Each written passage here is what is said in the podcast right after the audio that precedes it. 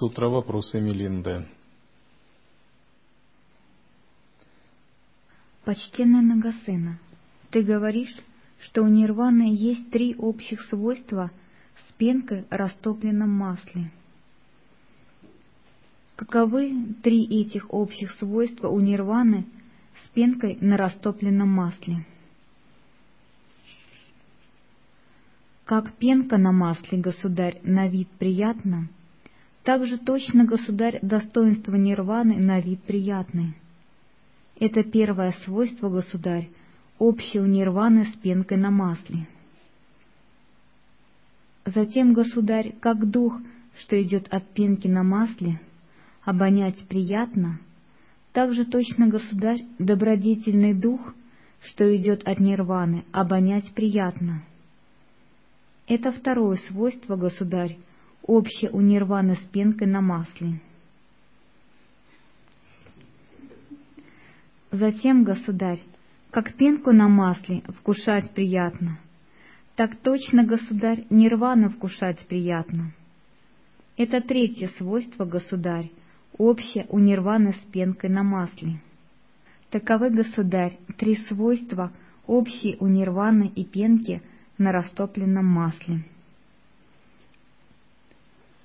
Пенка на масле символизирует принцип энергии, блаженства, работы органов чувств. Нирвана – естественное состояние, переживается в самом центре восприятия, какого-либо восприятия, связанного с органами чувств. Органы чувств работают в режиме хорошо, нейтрально, плохо – В самом центре переживания плохо, в самом центре переживания хорошо, в самом центре нейтрально находится нирвана. Однако сами факторы нейтрально и плохо указывают на то, что состояние нирвана, естественное состояние, не воссоединилось с нашей познающей активностью – оно находится в скрытом, латентном состоянии в глубине нашего «я». Поэтому существует дуальность или триада, то есть хорошо, плохо, нейтрально.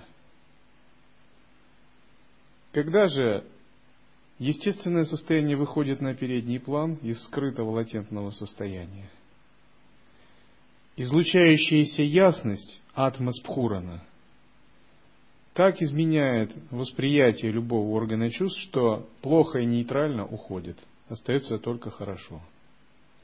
Либо так можно сказать, плохо, нейтрально, хорошо, все интегрируются в мандалы естественного осознавания и видится как игра божественных энергий. То есть дуализм, дихотомия, плохо, хорошо снимается. И то, и другое одно. А если это одно, то это уже игра. Это не принципиально.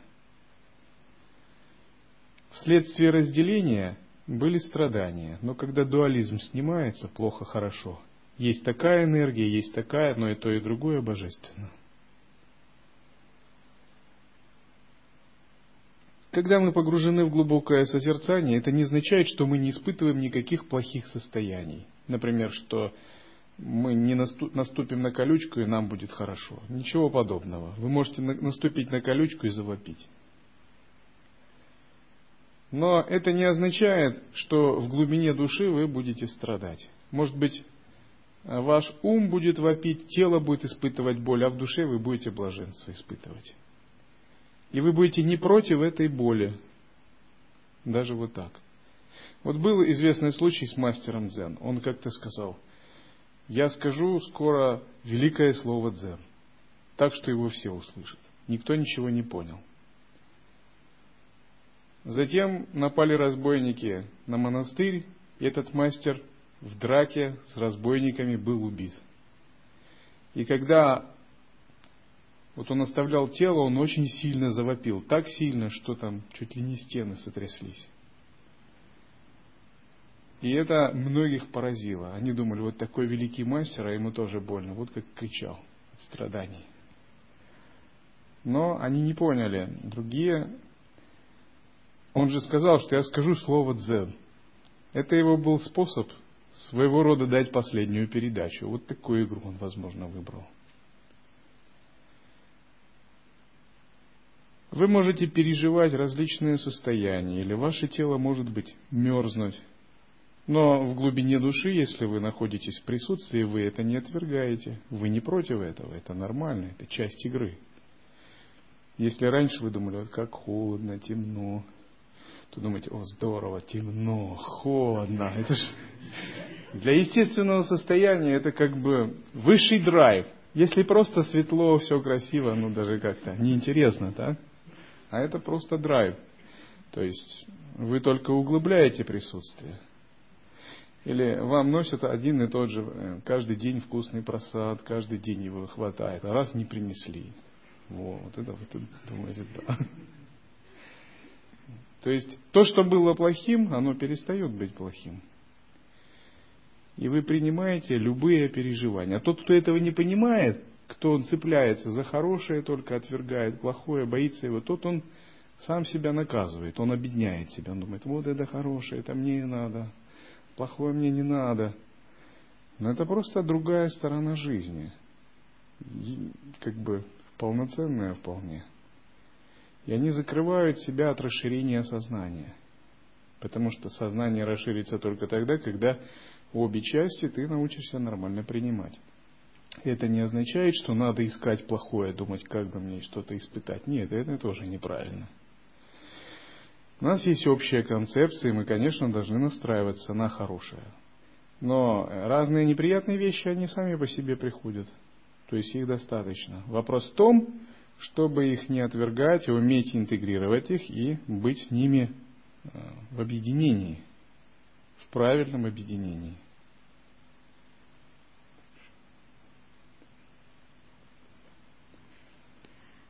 Почтенный Нагасена, ты говоришь, что у нирваны есть пять общих свойств с горной вершиной.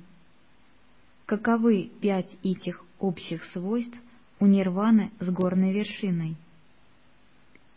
Как горная вершина, государь, вознесена высоко, так точно, государь, нирвана вознесена высоко.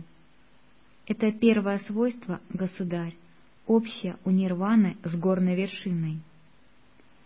Затем, государь, как горная вершина недвижима, так же точно, государь, нирвана недвижима. Это второе свойство, государь, общее у нирваны с горной вершиной.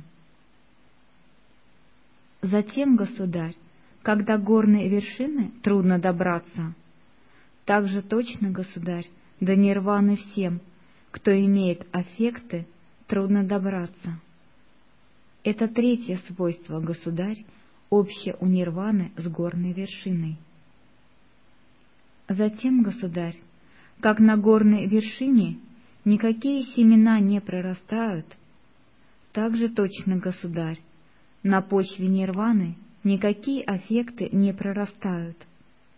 Это четвертое свойство, государь, общее у нирваны с горной вершиной. Затем, государь, как горная вершина далека от гнева и пристрастия, так же точно, государь, нирвана далека от гнева и пристрастия. Это пятое свойство, государь, общее у нирваны и горной вершины. Отлично, почтенный Нагасена. Да, это так, я с этим согласен. Итак, нирвана, как истинная сахаджа стхити, далека от гнева и привязанности, то есть от приязни и отвращения. Поскольку такая работа сознания характеризуется сильным фактором двойственности. К одному привязываюсь, другое отвергаю. Одно люблю, другое ненавижу. Это происходит из-за того, что нет единого вкуса целостного интегрирующего осознавания. И когда привязан, и у меня забирают то, к чему привязан, гнев возникает. Когда получаю то, к чему привязан, возникает радость. Когда же утверждение в уме подобном пространству происходит, все это сглаживается. И, соответственно, и чувство не так сильно взбудораживается. Если гнев возникнет, то ненадолго и маленький. Если привязанность возникнет, тоже маленькая и ненадолго. А в общем все так очень ровно, целостно и легко. И вы чувствуете, как будто вот вы по-настоящему стали свободными. Никаких проблем. Трудно чем-то как-то вас омрачить или привязать. Вы целостны, в самом себе постоянно находитесь, и это радостно. Вы не безжизненны, как-то не закрыты не замкнуты, но у вас никаких потерь энергии нет – но нирвана недостижима, когда мешают аффекты, то есть клеши, такие омраченные, беспокойные состояния ума. Как говорится, естественное состояние так близко, что в него так даже трудно поверить, и что оно не далее собственной ладони. Но поскольку оно тонко, а грубое состояние ума постоянно сбивают, его трудно найти – вновь и вновь надо усмирять просто ум, вглядываться внутрь себя, не искать причины во внешнем и обнаруживать в центре любых движений сознания вот это состояние, ведущее к брахма-нирване. Почтенный Нагасена, вы утверждаете, что нирвана не прошлое, не будущее, не нынешнее – не ставшее, ни не ставшее, непородимое. Допустим, почтенный Нагасена, что некто, истинно делающий, осуществляет нирвану. Осуществляет ли он ее, как уже ставшую, или же порождает ее и тем самым осуществляет? Когда некто, истинно делающий, осуществляет нирвану, государь, он не осуществляет ее, как уже ставшую, не порождает ее и тем самым осуществляет. Но есть, государь, основа нирваны, ее-то и осуществляет истинно делающий. Не темни, почтенный Нагасына, отвечая на этот вопрос. Ответь на него ясно и понятно, с охотой и воодушевлением высыпи здесь все передо мной, что ты изучил. Ведь люди на этом запутываются, повергаются в недоумение и впадают в сомнения. Вскрой этот нарыв, извлеки занозу. есть, государь, основа нирваны, покойная, счастливая, возвышенная — следуя наставлениям победителя, истинно делающий ощупывает своей мудростью слагаемые и осуществляет ее. Скажем, государь, как подмастерье следует наставлениям мастера и осваивает своей мудростью науку, вот точно так же, государь, следуя наставлениям победителя, истинно делающий осуществляет нирвану своей мудростью. Как же следует мыслить себе нирвану? Ее следует мыслить себе свободной от бед и напастей, безопасной, надежной, спокойной, счастливой, приятной, возвышенной, чистой и прохладной. Эта сутра удивительна тем, что она таким уникальным, очень доступным языком описывает то, что невозможно описать.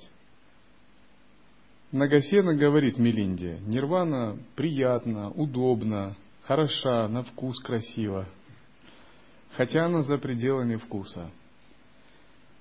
И вот если мы вдумаемся в смысл этих переживаний, то это нечто очень благоприятное. Это действительно так – потому что все органы чувств возвращаются к своему источнику. если мы искали что-то вкусное, приятное глазу, приятное для осязания, приятное для слуха. Снаружи, то когда мы реализуем брахма-нирвану, то есть естественное состояние, все деваты органов чувств поворачиваются, идут назад, внутрь. И все потоки энергии, циркулирующие от глаз, от ушей наружу, как транспортирующая прана, идущая к объектам, тоже разворачиваются. Они как бы идут к одному центру, и все они находят удовлетворение. Деваты глаза находят удовлетворение. Любящие формы деваты глаза, деваты слуха, ушей, любящие прекрасную музыку, находят удовлетворение – Тываты языка, носа, э, кожи, обоняния, любящее прикосновение, запах, вкус, возвращаясь в этот центр, светоносную, пространственную мудрость, тоже находит свое удовлетворение. Поэтому как бы правомерно сказать, что вот такая прекрасная нирвана, поскольку все энергии и деваты божества возвращаются к своему истоку, и все они – полностью удовлетворены. И когда природа ума созерцается ясно, вы всегда чувствуете такое удовлетворение. Нет ни потерь, ни отрицания, а есть такая переживающаяся полнота во всех аспектах. Если такой переживающейся полноты нет, значит какие-то деваты не возвращаются, какие-то потоки циркулирующей энергии не знают, куда им идти. То есть вы не научились их возвращать. Возвратным потоком еще нет владения. То есть, допустим, на какой-то чакре энергии двигаются по прежним каналам. Может быть, присутствие не умеет объединяться с Муладхарой. Может, со Свадистана чакрой. Может, с Манипура чакрой. Может, с Анахата чакрой. Может, с Вишудха чакрой. Может, на уровне мыслей концептуальное мышление увлекается двойственными представлениями и уходит, тонет, еще не может возвращаться. Но когда мы, не цепляясь, учимся пребывать в присутствии, и по-настоящему можем объединять присутствие с энергией, именно не концептуальным слоем. Эта энергия, она чувствует свой источник и начинает возвращаться и чувствует это блаженство от возврата. Присутствие Брахма-нирваны подобно такому царю, который указывает путь своим подданным. Подданные, они функциональны и могут много чего сделать, но они не знают направления. И если им не укажет царь направление, они могут идти в неправильном направлении или метаться хаотично. Как бы царь своей единовластной такой властью указывает им это направление.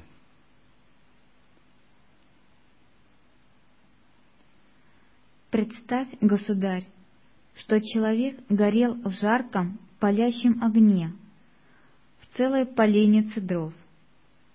Напрягшись, он выбрался оттуда, добрался до места, где нет огня, и счастлив тем безмерно. Вот точно так же, государь, истинно делающий, осуществляет своим подлинным вниманием нирвану, удаленную от жгучего пламени тройного огня. Здесь, государь, огню следует уподоблять тройной огонь, человеку, попавшему в огонь, уподоблять истинно делающего, месту, где нет огня, уподоблять нирвану. Или представь, государь, что человек очутился посреди кучи трупов змей, петухов и людей. В груди туловищ, хвостов и кусков падали и завален в непроходимом завале из трупов. Напрягшись, он выбрался оттуда — добрался до места, где нет трупов, и счастлив тем безмерно. Вот точно так же государь, истинно делающий, осуществляет своим подлинным вниманием нирвану, удаленную от падали аффектов. Здесь, государь, трупам следует уподоблять пять чувственных услад. Человеку, заваленному трупами, уподоблять истинно делающему. Месту, где нет трупов, уподоблять нирвану. Или представь, государь, что человек находится в опасности, находился в опасности, дрожал, трепетал, и мысли его были в смятении и беспорядке. Напрягшись, он выбрался из опасного места, добрался до прочного, надежного, твердого, безопасного пристанища и счастлив тем безмерно. Вот точно так же, государь, истинно делающий, осуществляет своим подлинным вниманием нирвану, удаленную от опасностей и страхов.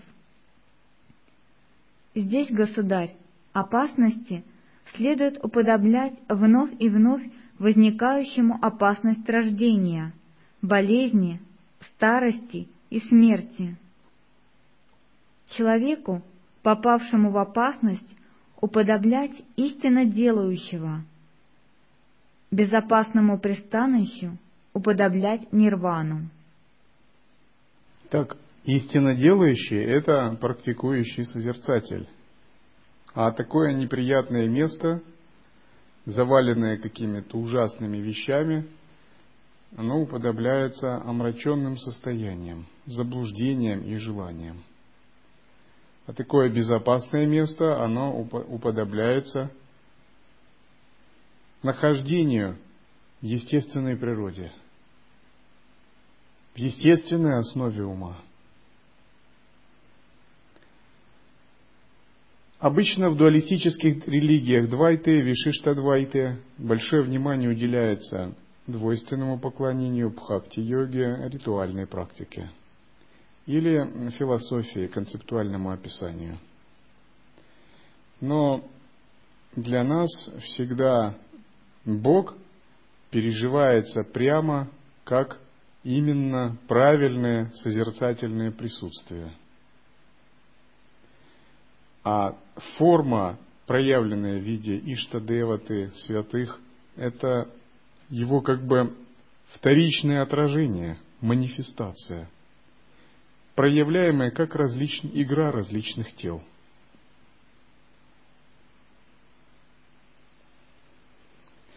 Далее Нагасена говорит, Представьте, что человек поскользнулся на грязном, скользком, листом или тенистом месте. Но напрягшись, он очистился от болотной грязи и тины, выбрался на чистое сухое место и счастлив, безмерно. Вот так же истинный дел, делатель, то есть тот, кто осуществляет осознавание, достигает своим подлинным вниманием нирвану, удаленную от тины и грязи клеш. И тине здесь следует уподоблять захваченность славой, почестями, материальными привязанностями – а человека, который упал в тину, следует уподоблять тому, кто занят внутренним деланием. Чистому и сухому месту нужно уподобить нирвану.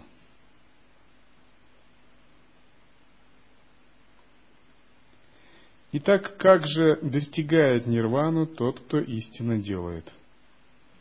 Истинно делающий, то есть садху, ощупывает своим сознанием слагаемые дхармы, то есть все переживаемое. И когда он ощупывает все, что видит своим сознанием, он наблюдает рождение, видит старость, болезнь, смерть, и не видит ничего такого, за что можно было бы ухватиться, ни с начала, ни с середины, ни с конца. Подобно тому, как на раскаленном, пылающем и пышущем жаром железном шаре – Человек не видит ни с одного конца, ни с другого, ни с третьего, ни одного места, за которое можно было бы ухватиться. И вот сансара представляет собой такой раскаленный, пылающий шар, Если вы подойдете, захотите схватить его сзади, найти ручку, или спереди, или сверху, или подложить что-нибудь и поднять его, вам все равно не удастся. То есть ни с какой стороны у него нет такого места, за которого бы его можно было взять голыми руками.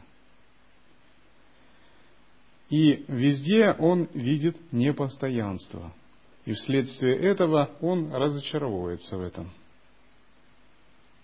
И тогда, не видя, за что можно было бы ухватиться, его сознание отрешается.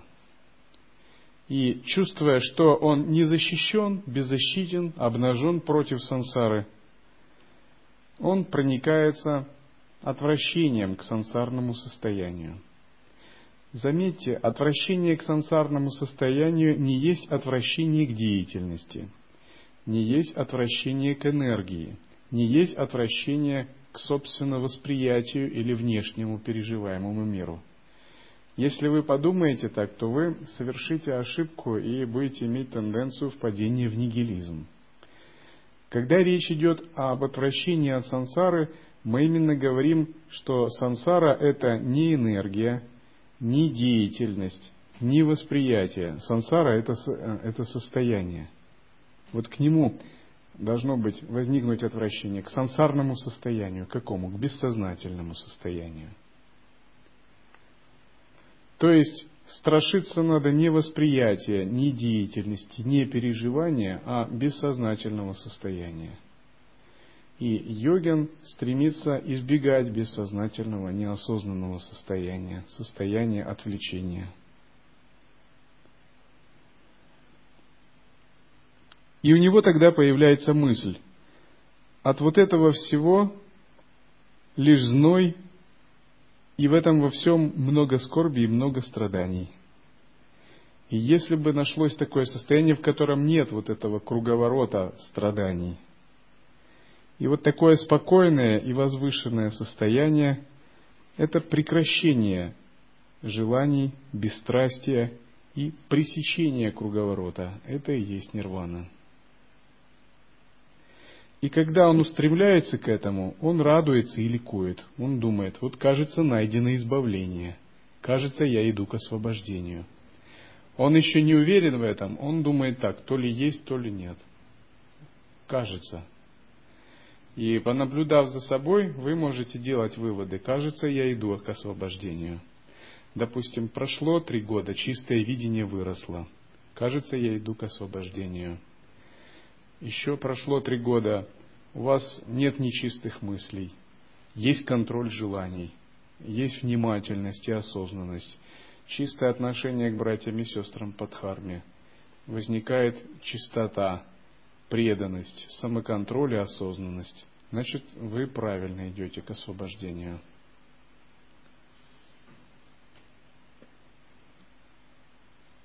Чему же учит нас воззрение Лая-йоги? По большому счету, воззрение Лая-йоги учит нас прямо пребывать в этом воззрении. Когда вместо думать кажется, я иду к освобождению, мы сразу пребываем в состоянии «я свободен». Вот состояние «кажется, я иду к освобождению» – это сутра. То есть путь постепенный. А когда мы пребываем в состоянии «я свободен», это анутара тантра, принцип сахаджи. Потому что сахаджия, она не зависит от ваших шагов – это уже как бы полностью просветленное состояние. Если бы она зависела от ваших шагов, то она была бы причинно обусловлена. А что это за просветление, обусловленное некими причинами, например, вашими шагами? И вот когда мы понимаем воззрение сахаджи, то мы прямо пытаемся войти в состояние, не кажется, я иду к освобождению, а я свободен. Вот прямо сейчас мы входим в это состояние.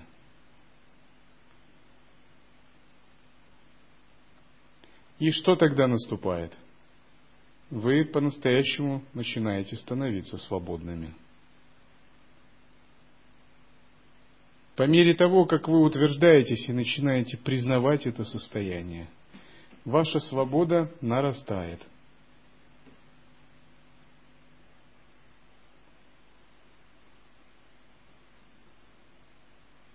То есть вы не ставите себе вот такой барьер. Я стану свободным, вот когда достигну пятой ступени. А когда третьей ступени, нет, не свободен еще.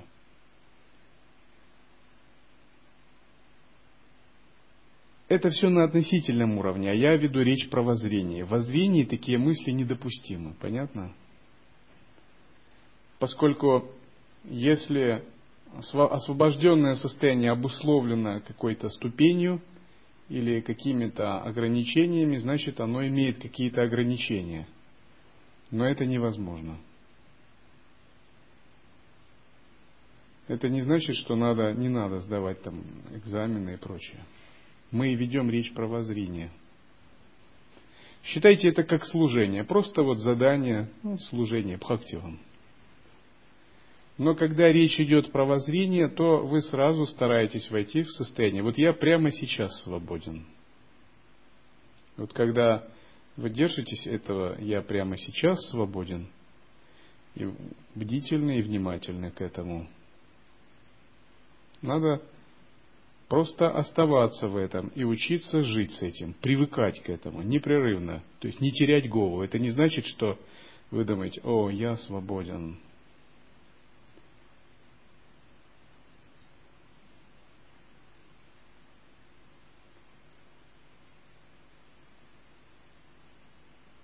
И что-нибудь думаете, ну теперь мне надо что-нибудь эдакое как-то выразить это, ведь я свободен. Это неправильно. Свободен и молчи. 12 лет сиди.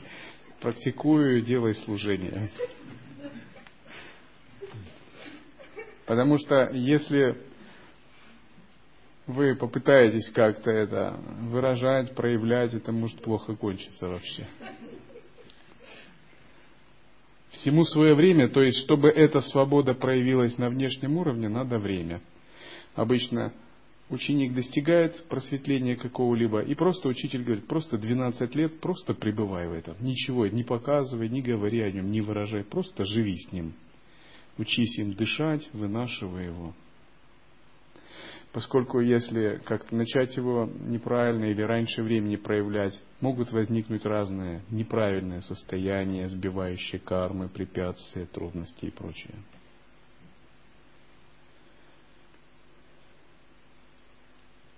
То есть мало вы должны привыкнуть к воззрению, но научиться его контролировать, научиться быть адекватными в этом мире, потому что это очень сильное состояние, оно может быть очень неадекватным.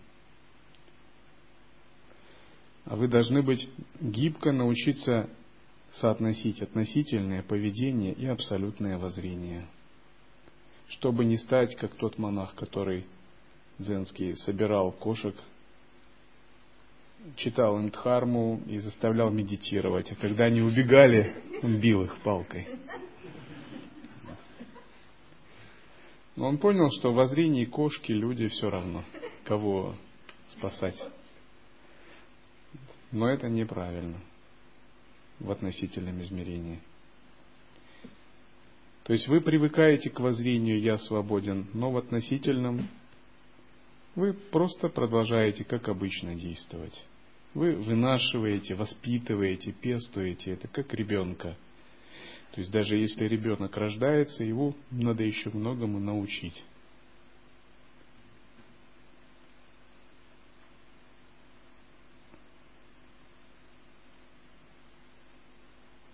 Но в глубине души вы не думаете, я стану завтра свободен, или через 12 лет, или может в конце жизни – Потому что если вы так думаете, значит это не естественное состояние, это что-то другое.